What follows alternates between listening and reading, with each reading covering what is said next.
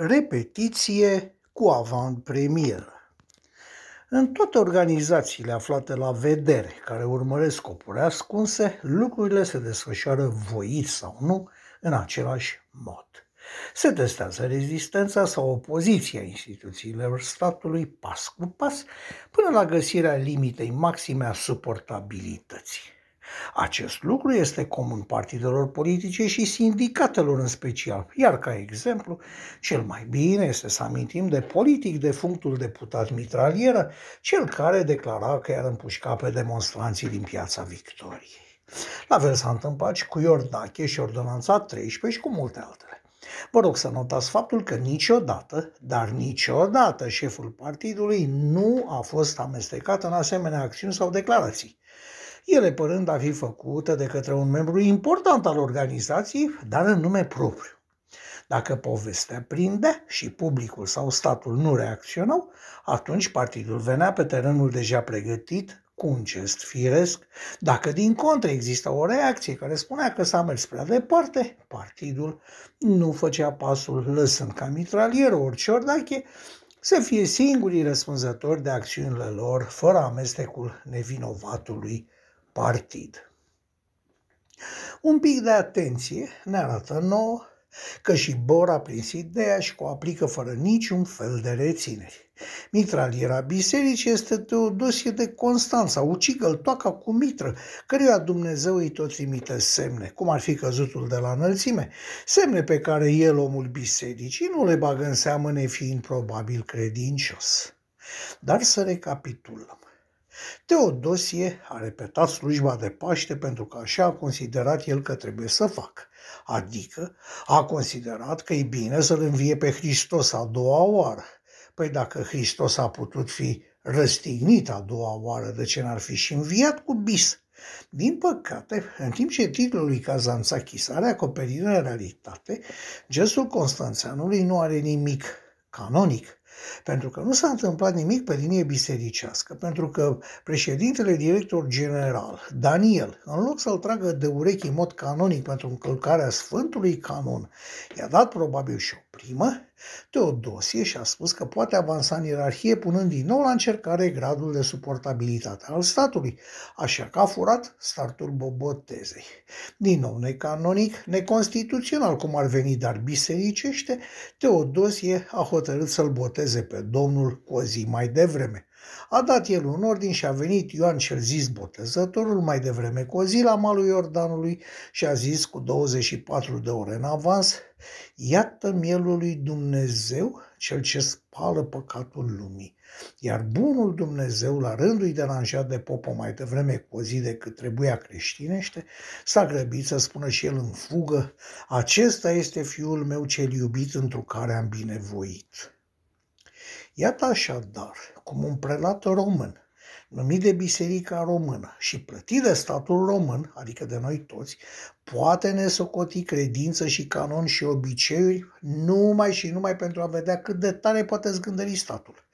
Iar statul nostru poate fi călcat în picioare, el poate închide ochii, poate înghiți toate bazmele cu iz legionar ale Bisericii Ortodoxe, poate suporta propaganda politică și antiromânească mascată de un fals naționalism practicat în majoritatea bisericilor. Dacă nu mă credeți, dacă vi se pare că exagerez, dacă vă închipuiți că am ceva cu religia, vă pot spune că vă înșelați. Nu religia mă deranjează și nici credința, ci modul în care sunt ele folosite în scop personal în politica șefilor bisericii.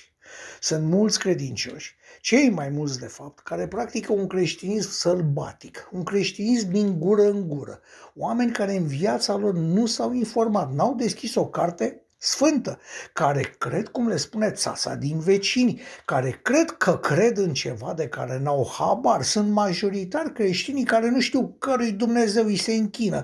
Sunt mult prea mulți românii care iau de bune niște spuse, fără să le digere și fără să înțeleagă că cel care le spune este chiar mai ignorant decât ei în cele sfinte. Pe această incultură și lipsă de educație, de data aceasta religioasă, se bazează și popii popii care conduc astăzi Biserica Ortodoxă Română. Am vrut să spun strămoșească, dar am înțeles că nu mai are nicio legătură cu amărâții care și-au dat și viața, dar n-au renunțat la credința lor. Așadar, pentru a înțelege de ce spun că astăzi avem creduli, nu credincioși, vă rog să faceți o comparație între cele două imagini pe care vi le povestesc.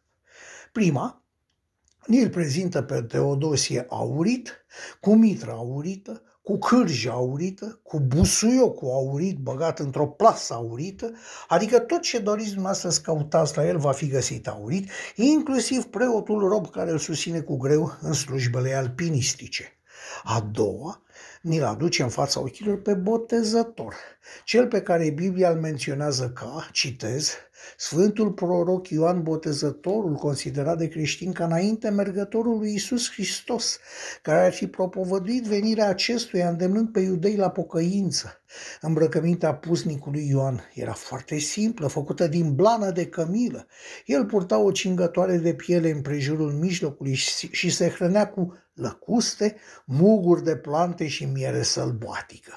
Icoanele au păstrat de-a lungul timpului această imagine, înfățișindu-i pe botezător cu părul și barba lungi. Am încheiat citatul. Între cele două imagini descrise mai sus, vedeți alta asemănare decât barba? În acest moment trebuie să ne oprim din glumele astea și să trecem la lucruri cu adevărat serioase. Este pentru prima dată, cred, în istoria noastră modernă, când biserica biserica majoritară în România, nu-i sluga prea plecata puterii, ci încearcă să subjuge puterea laică. Nu cred că s-a mai întâmplat vreodată așa ceva în istoria noastră modernă, nici sub monarhie, nici sub vreuna dintre cele trei dictaturi.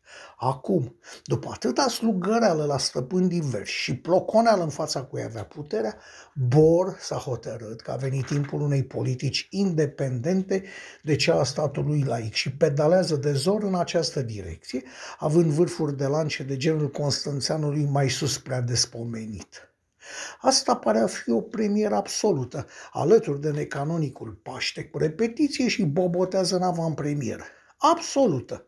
Notați, vă rog, că, exact ca în lumea laică, Teodosie face toate năzbâtile, iar PDG Daniel vine tiptin pe terenul pregătit, cam cum ar fi profitat și Dragnea de ordonanța 13, de exemplu.